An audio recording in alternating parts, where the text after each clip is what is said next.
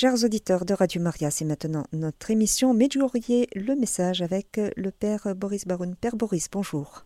Bonjour, et Maria, paix, bonheur et bénédiction pendant cette euh, année 2024 euh, qui vient de commencer et qui me permet déjà peut-être de vous donner quelques nouvelles et quelques statistiques de l'année écoulée.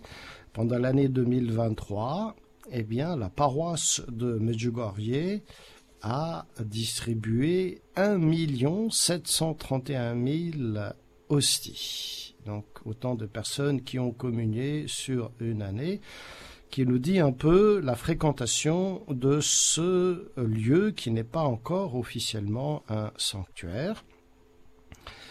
Au cours de cette année sont venus concélébrer 42 647 prêtres et inutile de dire qu'il y en a eu bien plus qui ont continué de confesser sans aller donc à la messe euh, du soir.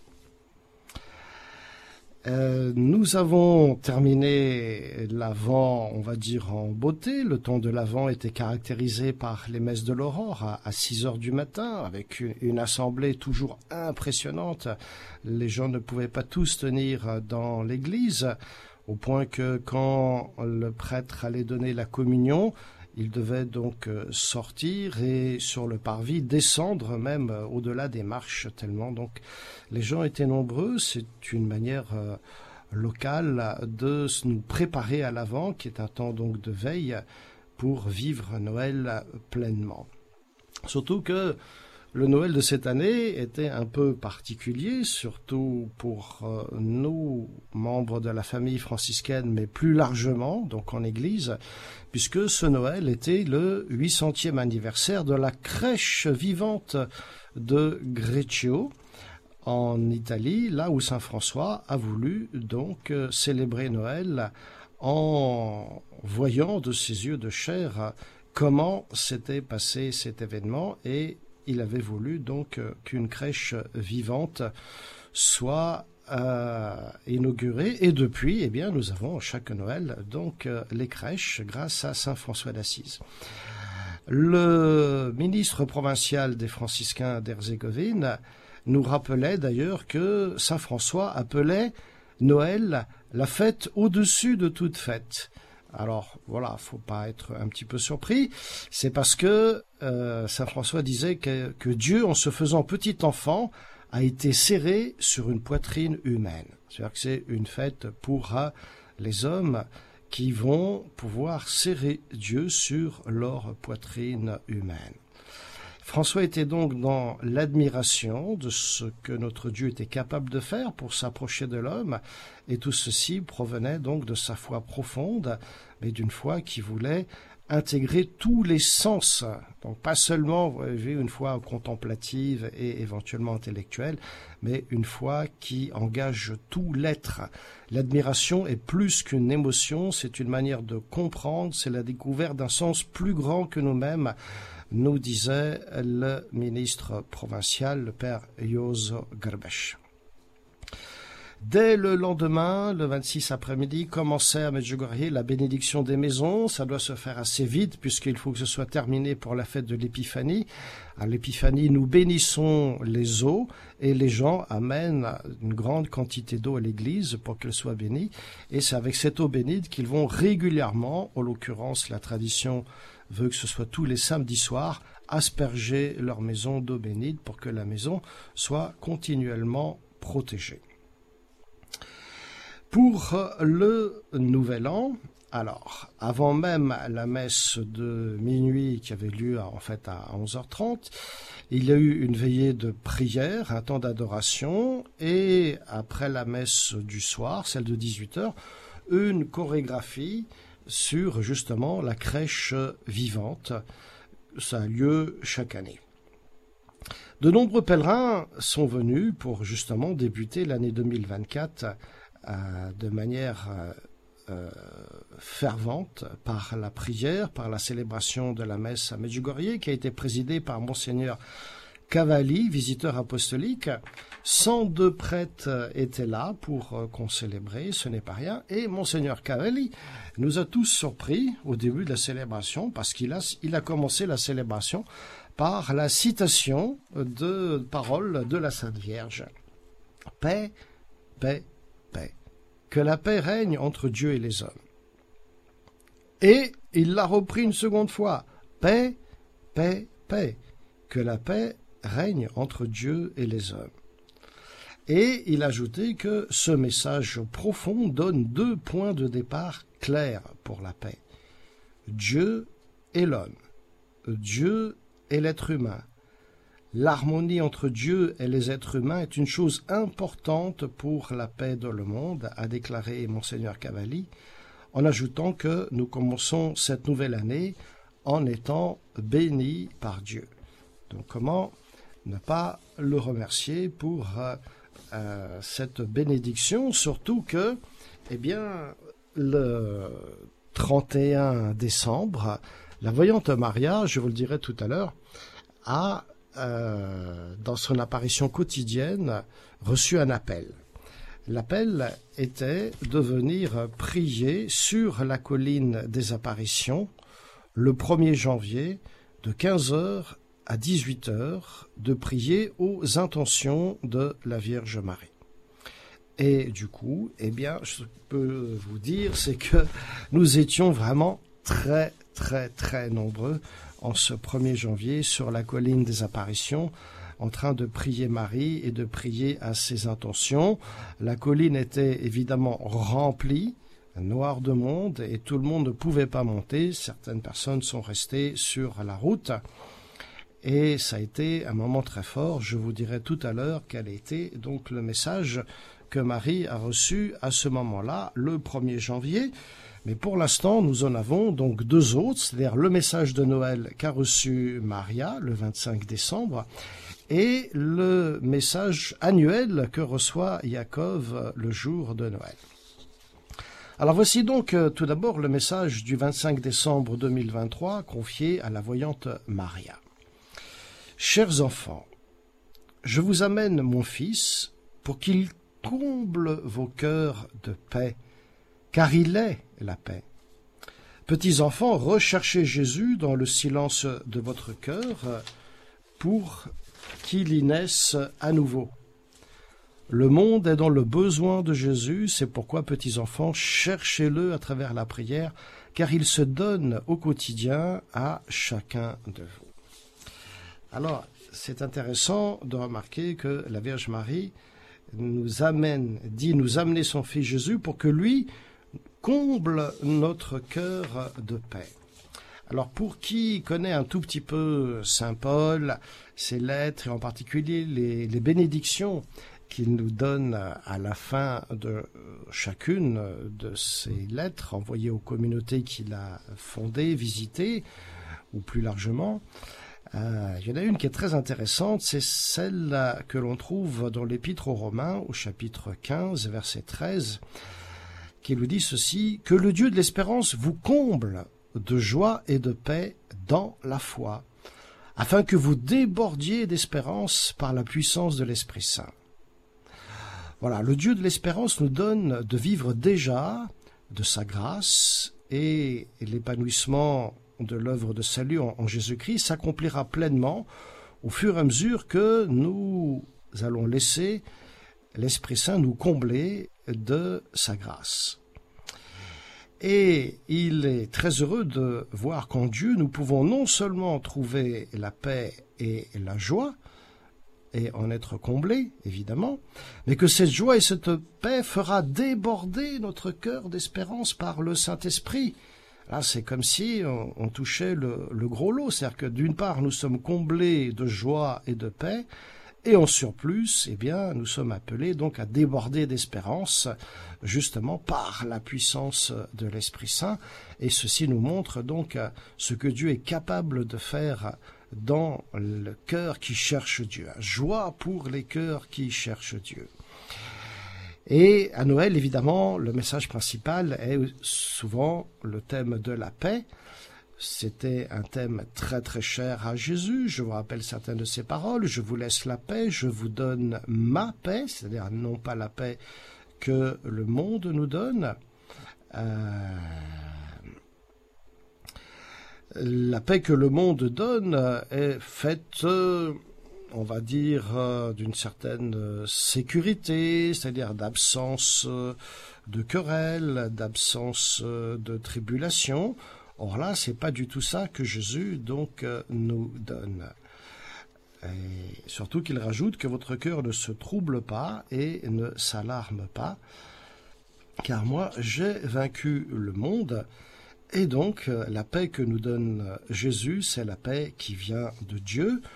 Encore faut-il donc euh, pour cela ouvrir pleinement notre cœur le rechercher, nous dit la Vierge Marie, rechercher Jésus et le faire dans le silence de votre cœur.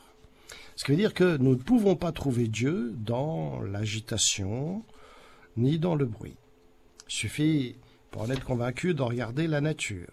Les arbres, les fleurs, l'herbe des champs, tout cela croît en silence.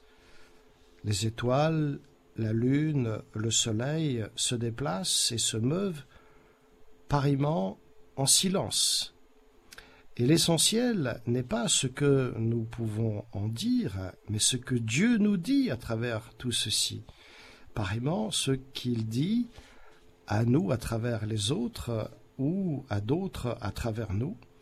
Dans le silence, il nous écoute, dans le silence, il parle à nos âmes. Et les contemplatifs ou les ascètes de tous les temps, même de toutes les religions, ont toujours recherché Dieu dans le silence, dans la solitude des forêts, des montagnes, des déserts. Et Jésus lui-même a vécu Quarante jours en parfaite solitude, passant de longues heures en cœur à cœur avec le Père, et donc dans le silence.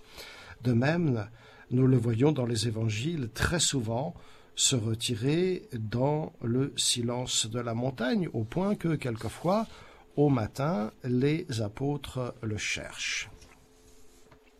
Alors comme nous fêtons Saint François, eh bien, j'ai envie de dire, euh, prenons exemple sur lui, non seulement donc pour euh, la crèche vivante, mais également ce qu'il faisait pour trouver Dieu. Même s'il était, comme on dit, dans le monde, on pense que Saint François a passé plus de la moitié de sa vie en ermitage.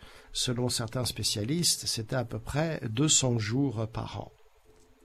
C'est là qu'il trouvait un lieu de ressourcement, mais aussi d'intimité avec le Seigneur, et ceci marque encore aujourd'hui la tradition franciscaine, pour pouvoir euh, prêcher, annoncer l'évangile, il faut d'abord pouvoir se retirer et ensuite pouvoir annoncer ce que nous avons contemplé. Donc il y a comme un va-et-vient entre la mission, l'évangélisation et le retrait, la contemplation. Et ce qui veut dire que nous sommes tous appelés, peut-être pas évidemment à la manière de Saint François, pas autant de temps, mais nous sommes tous appelés par intermittence au moins à nous retirer dans un silence profond, dans un certain isolement avec Dieu, pour être seul avec lui, non pas encombré par euh, tout un tas de choses de la vie quotidienne ou nos pensées, nos souvenirs euh, mauvais éventuellement, mais dans un parfait dénuement, demeurer en sa présence et à l'écoute, à l'écoute parce que le Seigneur nous parle dans le silence. Le silence, selon Dieu, c'est pas simplement donc une absence de parole. Le bon silence, c'est d'abord écoute, l'écoute de Dieu, pour se laisser instruire, comme dit le prophète Isaïe, pour se laisser façonner, conduire et surtout aimer par le Seigneur. Écouter le Seigneur dans un silence intérieur. Je vous lis simplement donc ce que disait le prophète Isaïe.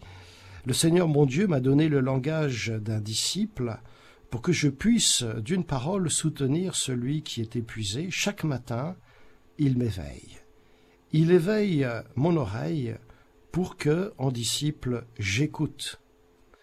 Le Seigneur mon Dieu m'a ouvert l'oreille, et moi je ne me suis pas révolté, je ne me suis pas dérobé. Le Seigneur va donc ouvrir à la fois notre oreille et notre cœur pour y déposer une parole de vie. C'est pourquoi nous avons besoin, comme la Gospa nous y invite, à rechercher Jésus dans le silence de notre cœur. Alors, nous allons maintenant donc écouter le message qu'a reçu Yaakov le jour de Noël. Voici donc le message. Chers enfants, aujourd'hui, avec mon fils dans les bras, je désire vous appeler tous à prier le petit Jésus pour la guérison de vos cœurs.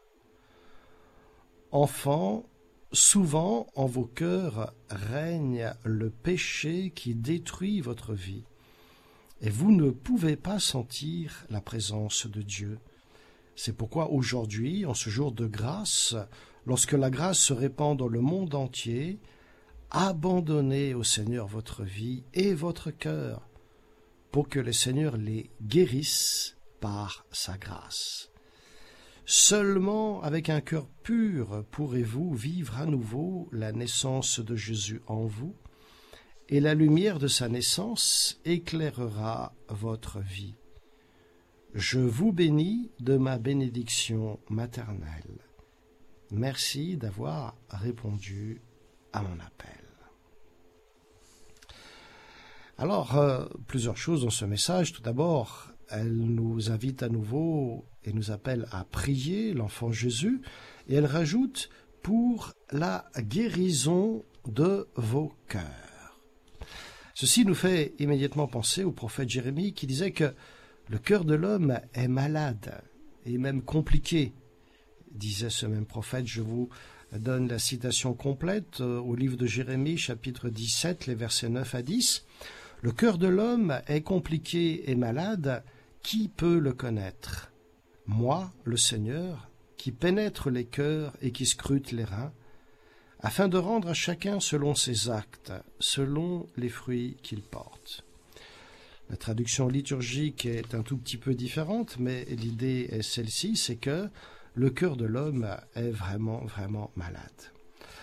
On va dire que la forme la plus commune de cette maladie du cœur, c'est un certain cœur qui est sclérosé, c'est-à-dire un cœur qui est devenu dur. La dureté de cœur est quelque chose qui fera réagir très fortement notre Seigneur Jésus-Christ quand il la verra, non seulement par exemple chez les pharisiens, mais quand il peut en voir également quelques bribes chez ses disciples. Et puis, heureusement, donc, euh, la Sainte Écriture nous dit que cette maladie n'est pas irréversible parce que le Seigneur lui-même va, par son Esprit Saint, transformer le cœur de Pierre en cœur de chair. Encore faut-il, chers amis auditeurs, que vraiment nous consentions à nous laisser façonner par l'Esprit Saint pour que celui-ci fasse son œuvre en nous, c'est-à-dire qu'il nous transforme entièrement, qu'il purifie notre cœur, qu'il l'illumine et qu'il l'embrase pour le rendre toujours capable d'aimer davantage. Et pour cela, consentir à se laisser donc façonner par l'Esprit du Seigneur, il faut beaucoup, beaucoup d'humilité. Je rappelle que Saint Pierre disait et vous tous, les uns envers les autres, prenez l'humilité comme tenue de service. En effet, Dieu s'oppose aux orgueilleux, aux humbles, il accorde sa grâce. La grâce est accordée à ceux qui sont humbles de cœur. À l'inverse, nous avons tous ceux qui sont pleins d'eux-mêmes, pour qui l'amour propre est quelque chose de tellement important que ça finit par les aveugler à la fois sur eux-mêmes et accuser souvent donc les autres. L'amour propre va facilement idéaliser mon ego si je n'y prends pas attention. Il va ainsi me rendre aveugle aussi sur mes faiblesses, c'est-à-dire que je ne vais voir que les qualités qu'il y a en moi, en oubliant qu'il y a aussi une part de ténèbres. C'est pourquoi je dois aller régulièrement donc me confesser, parce que le mal que je voudrais éviter, eh ben, je n'y arrive pas, je le fais quand même, et inversement, le bien que je voudrais faire, je n'y arrive pas non plus. Et comme saint Paul, je peux dire quel être malheureux que je suis. Mais celui qui est donc plein d'amour propre ne voit que le côté positif euh, chez lui-même. Et, en plus de ça, il va chercher à en être admiré ou tout au moins remarqué ou peut-être félicité. Quelquefois, euh, la personne va être même dans la comparaison euh, et secrètement va chercher donc euh, les compliments et va avoir beaucoup de mal à accepter d'être remis en cause, d'être dévoilé dans ses propres faiblesses. Or, nous avons besoin les uns des autres pour nous aider à voir clair sur nous-mêmes, sur justement là où sont nos limites. Car c'est ainsi que nous pouvons, voilà, humblement demander au Seigneur de venir à, nous transformer. Et on a besoin d'apprendre à se connaître. Et ne pas être, comme dit le psalmiste, il y a un passage que j'aime beaucoup au psaume 35 qui dit que l'homme qui est plein d'amour propre se voit d'un œil trop flatteur pour trouver et haïr sa faute. Il se voit lui-même d'un œil trop flatteur. Euh, voilà. Le remède alors, eh bien tout simplement, c'est l'esprit de vérité, l'accueillir, faire la vérité sur soi-même et sur notre relation à Dieu et aux hommes. Et il s'agit d'être ni dans un dans une forme d'idéalisation de soi, ni dans une forme de dénigrement ou d'autoflagellation. C'est être simplement dans l'humilité de la vérité, la vérité telle qu'elle apparaît objectivement quand je fais mon examen de conscience. Et pour cela, j'ai aussi souvent besoin de me connaître à travers le regard des autres. La vérité, c'est que de toute façon, je suis pécheur, mais que le Seigneur a déployé sa miséricorde pour me rejoindre là où je suis, dans l'état où je suis. Vous voyez, donc c'est vraiment fondamental de pouvoir se regarder tel que nous sommes et permettre au Seigneur de nous rejoindre dans cet état. Or, une des difficultés euh, que nous éprouvons tous, c'est ceci depuis notre enfance, parce que nous avons été habitués à, euh, on va dire, exalter le bon élève plein de qualités euh, à l'école. Nous avons, nous avons été habitués à être même en compétition, en comparaison les uns avec les autres, et cela se poursuit au-delà de l'école, dans le monde professionnel et dans la vie sociale.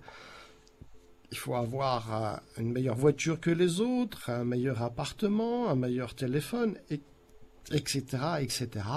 Nous avons été habitués à exalter, donc voilà, ce qu'on appelle le self-made man, celui qui réussit par lui-même et nous finissons par penser que nous ne pouvons être aimés que si nous n'avons pas de faiblesse. C'est un piège, un piège qui malheureusement, donc, euh, comme vous le voyez, remonte à déjà l'enfance. C'est pourquoi il est fondamental que les parents disent à leurs enfants que il est d'abord et avant tout l'enfant de Dieu, et que pour cela, il est une merveille. Surtout que si l'enfant est plein de qualités, il va falloir rappeler ce que dit saint Paul. Mais qu'as-tu que tu n'aies reçu? Et si tu l'as reçu, pourquoi te vanter comme si tu ne l'avais pas reçu? Ah, La Vierge Marie, euh, elle qui a été l'Immaculée, à qui l'ange a dit tu as trouvé grâce devant Dieu, c'est-à-dire tu as été l'objet d'un don spécial, eh bien, ne s'est jamais vantée euh, d'être euh, l'Immaculée. Elle a toujours dit Voici l'humble servante du Seigneur. Pareillement, les saints sont devenus des saints justement par pure grâce de Dieu. Alors ils ont certes contribué à laisser cette grâce agir en eux, et de ce point de vue, effectivement, on peut parler de mérite, mais au départ, il ne faut jamais oublier qu'il y a un don de Dieu qui leur est fait, et sans lequel ils ne seraient jamais devenus les saints qu'ils sont devenus. C'est toujours la grâce qui nous précède. Or, la bonne nouvelle de l'Évangile, c'est que justement le Seigneur ne repousse jamais ceux qui le cherchent, et jamais il ne va mépriser les gens qui sont humbles ou qui ont le cœur brisé. C'est Jésus lui-même qui l'a dit, Je suis venu pour guérir ceux qui ont le cœur brisé, pour publier aux captifs la libération, et aux aveugles qu'ils vont retrouver la vue et libérer les opprimés. Mais la Vierge Marie, dans le message que nous avons entendu à Jacob, nous demande quelque chose de plus fort encore. D'accord? Elle nous demande de nous abandonner complètement, euh, donc euh, d'abandonner au Seigneur notre vie et notre cœur, pour que le Seigneur les guérisse par sa grâce. S'abandonner. Alors, là, je pense qu'effectivement, il y a certaines personnes pour qui ça peut poser problème. Mais si nous croyons que Jésus a dit vrai, qu'il est vraiment le Fils de Dieu et notre Sauveur, si nous croyons avec toute l'Église que sa parole est véridique, notamment lorsqu'elle nous révèle l'infinie bonté de Dieu, sa miséricorde, alors pourquoi hésiter à tout remettre à Dieu? Pourquoi est-ce que on, on a peur de tout lui donner, de nous abandonner totalement? Et nous avons besoin d'être guéris d'une manière ou d'une autre, parce que la vie apporte des difficultés, des coups et donc des blessures plus ou moins profondes. Et il n'y a que Jésus qui peut donc euh, nous guérir.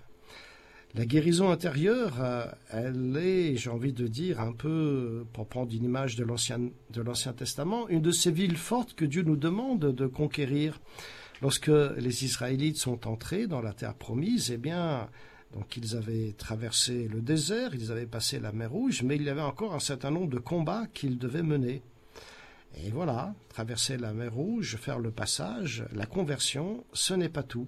Ce n'est pas parce que quelqu'un est converti qu'il a résolu tous ses problèmes ou qu'il est guéri de tout son passé. Il faut encore pouvoir prendre possession de toute la terre promise pour jouir pleinement hein, de cette vie que Dieu nous donne.